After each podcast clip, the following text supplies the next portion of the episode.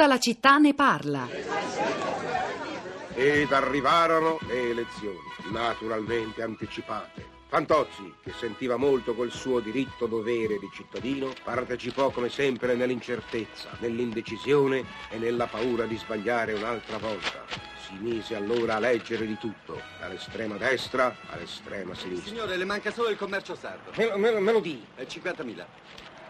Poi si dette malato e si chiuse in casa nella stanza della televisione. Dalla mattina a notte fonda non perse una tribuna politica, né un comizio elettorale, né un dibattito a quattro, né un ping pong, né una tavola rotonda.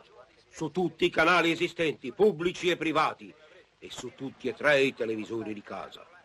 Sballottato da tutte quelle informazioni e campane discordanti, andò presto nel pallone più completo e cominciò a soffrire di allucinazioni audiovisive. Si vota Falcao. C'è Martello, Rosa. Vota per me. Lepega, Fantozzi. PSD, PC, PC. Bdu, bdu. Pri, pri, pri. Piano piano, tra tante contraddizioni e campane discordanti, Fantozzi maturò una sua personalissima decisione politica. Fantozzi. Fantocci. Cabina 1. Occupato? Ma cosa sta facendo? Sto votando. Ah, bene.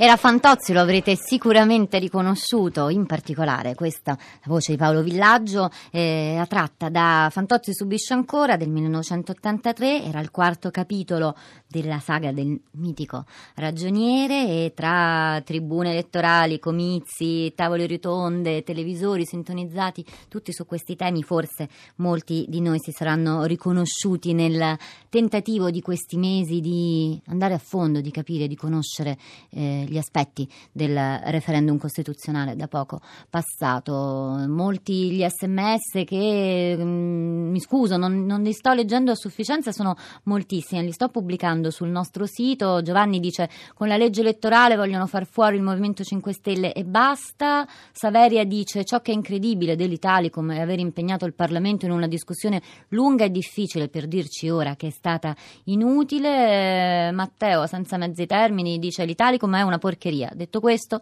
trovo inquietante cambiare una legge elettorale a proprio piacimento. A seconda dei sondaggi, ancora Giorgio dice il Mattarello doveva diventare sacro, quantomeno stabile e funzionava. Poi d'improvviso arrivò il Porcellum e d'improvviso è arrivata anche Florinda Fiamma. Buongiorno Flo. Buongiorno Rosa, buongiorno alle ascoltatrici e agli ascoltatori. Italicum, Mattarellum, Porcellum, proporzionale, maggioritario, secco, tur, eh, doppio turno. Abbiamo chiesto ai nostri ospiti in trasmissione e ai nostri ascoltatori sui social network se esiste il sistema elettorale perfetto.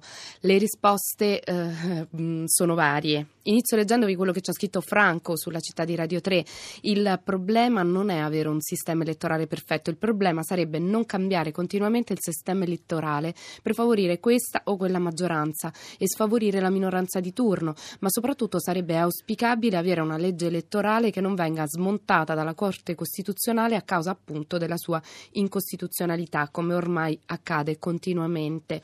E poi Nino scrive, essendo distanti nella misura e nel metodo, quello che compete a noi cittadini italiani è una briciola nel mondo delle democrazie avanzate. Saremo in linea o eccezionali, di fatto la metamorfosi subdola delle regole parlamentari è stromesso di fatto parte della Carta Costituzionale, quella parte che cote- cautela e eh, tutela il pluralismo e la discussione, che vara leggi con valutazioni ampie e ragionate.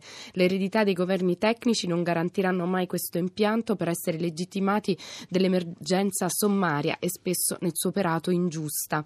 E poi Spartaco ci scrive dov'è finito il miglior sistema del mondo fino a poche settimane fa, tanto lavoro per nulla. Infine c'è un sito, un onlus che ha posto una questione simile alla nostra, Rosa, si chiama Fondazione Luigi Einaudi.it eh, ed son, eh, ha fatto un sondaggio, questa onlus di studi di politica ed economia, sulla legge elettorale. Preferisci il proporzionale o il maggioritario? E lì si può votare.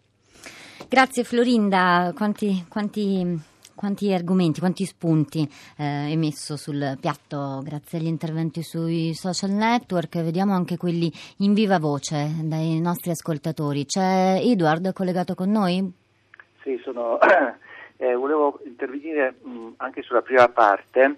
Ehm, perché eh, Teodori diceva che eh, ogni Stato dà eh, un certo numero di grandi elettori, dipende dalla popolazione, contraddicendo quello che diceva Fiorentino. Però aveva ragione Fiorentino nel senso che il, come si dividono è, è stabilito dallo, dallo, dalla legge di ogni Stato. Edward, ma lei è, che, è americano? Sì, io sono, sì, sono ameri- mezzo americano. Mezzo americano? Dicevo, sì, e mezzo italiano. Mm. E, e, dicevo, cioè so, ho la doppia cittadinanza, e comunque dicevo che la, mh, quasi tutti gli stati hanno fatto la regola che chi vince prende tutto, mh, tutti i, il sistema maggioritario, diciamo, no? Invece il Maine, eh, no, mh, ehm, comunque quello che eh, secondo me in America, il fatto che eh, il, il, voto popolare può contraddire il, chi vince, dipende da questo sistema che in, 48 Stati mi sembra su 50 c'è questo sistema che chi vince lo Stato prende tutti i grandi elettori.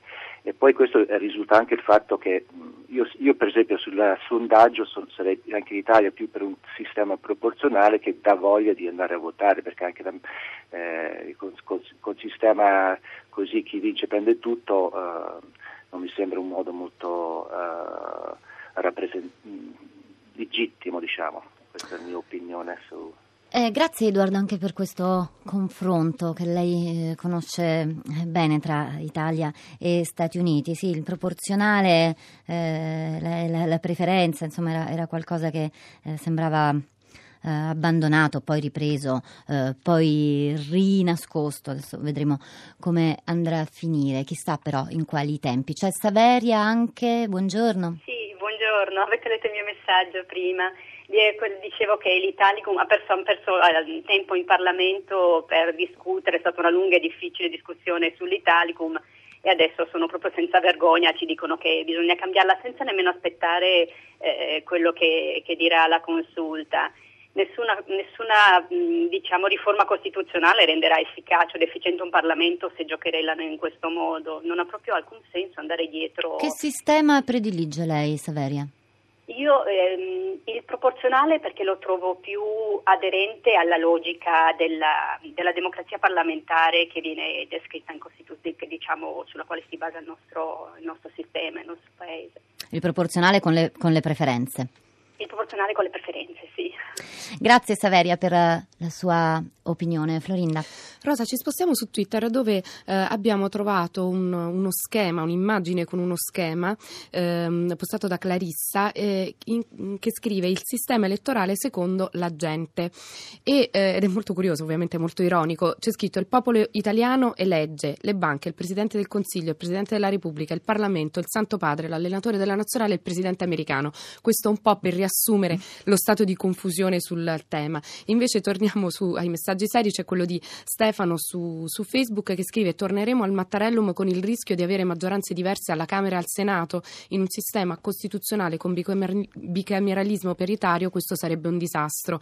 E poi eh, una persona che ha commentato invece il tuo status Rosa su Facebook, Vladimir, scrive collegio uninominale senza possibilità di cambiare partito una volta in Parlamento, obbligo di frequenza dell'ufficio nel collegio e braccialetto elettronico per la valutazione dell'impegno lavorativo. C'è una certa ironia amara eh, molto spesso nei, nei, commenti, Florinda, anche in quelli che arrivano via sms. Claudia dice: Se qualcuno dei suoi think tanker scopre come riacciuffare i giovani, Renzi lo glassa d'oro. E poi Luigi dice: Se i politici si affidano agli esperti di comunicazione, le competenze sono assolutamente secondarie, ma di che parliamo? Eh, Cristina, buongiorno anche a lei. Buongiorno. Eh, io ho parlato delle primarie soprattutto, ma anche del voto alla fine. Cioè, io intendo che le primarie debbano essere vere primarie, cioè che i programmi vengano dibattuti sia con gli iscritti che gli simpatizzanti. Lei da dove chiama Cristina? Da Padova. E lei ha partecipato a suo tempo a delle a primarie? Ho partecipato a delle primarie, sì. E vorrei che fossero dibattuti con gli iscritti i programmi e anche le varie candidature, dopodiché ci si iscrive solo dopo aver dibattuto e aver scelto il programma abbinato a, ai componenti e ai candidati alle primarie, si vota le primarie, così si ha il candidato ehm, eventuale della- delle prossime elezioni, ci si iscrive solo allora, solo dopo aver deciso chi sono i candidati e i programmi, ci si iscrive, si vota il candidato e solo dopo si va alle elezioni politiche, così facciamo chiarezza e meno confusione, meno giochini. Anche La questo penso Repubblica. sarà un meccanismo che andrà presto rivisto, o almeno così eh, si dice. Grazie Cristina, Florinda. Rosa ci hanno chiesto delucidazioni sul sistema elettorale americano, ci sono diverse cose sulla città di Radio 3 eh, punto, eh, però c'è anche un articolo di Luca Sappino sull'Espresso che spiega bene il meccanismo dei grandi elettori che già era costato la vittoria ad Al Gore, oltre che poi alla Clinton. E invece ci spostiamo su Twitter, Eh, c'è Fulvia che twitta la Germania di qua e la Germania di là e se gli dici che vorresti solo il sistema elettorale tedesco ma non la Merkel, Merkel sei fesso. E infine educazione, ehm, Emilio eh, twitta eh, se riusciranno a fare una legge elettorale con doppio passaggio Camera-Senato in due mesi vuol dire che il sistema funziona. C'erano ancora molti sms. Roberto dice: eh, Non ho mai saltato un'elezione, nemmeno un referendum. Sono 40 anni che voto con le più svariate leggi elettorali. E allora adesso lasciamo la linea a Radio Tremondo, poi a Radio Trescenza. Però voglio ricordare che è iniziata oggi, stamattina alle 9, ma lo potete recuperare stasera alle 23.40. Il nuovo programma, il nuovo regalo di Natale di Radio 3 con Vinicio Capossela, Ombre Radio, il primo racconto di oggi, La capra che suona. Alla console c'era Marco Cristilli, di là dal vetro Cristina Faloci e Cristiana Castellotti, insieme a me Rosa Polacco al microfono Florinda Fiamma. Vi augurano buona giornata e ci risentiamo domani mattina di nuovo alle 11 per tutta la città ne parla.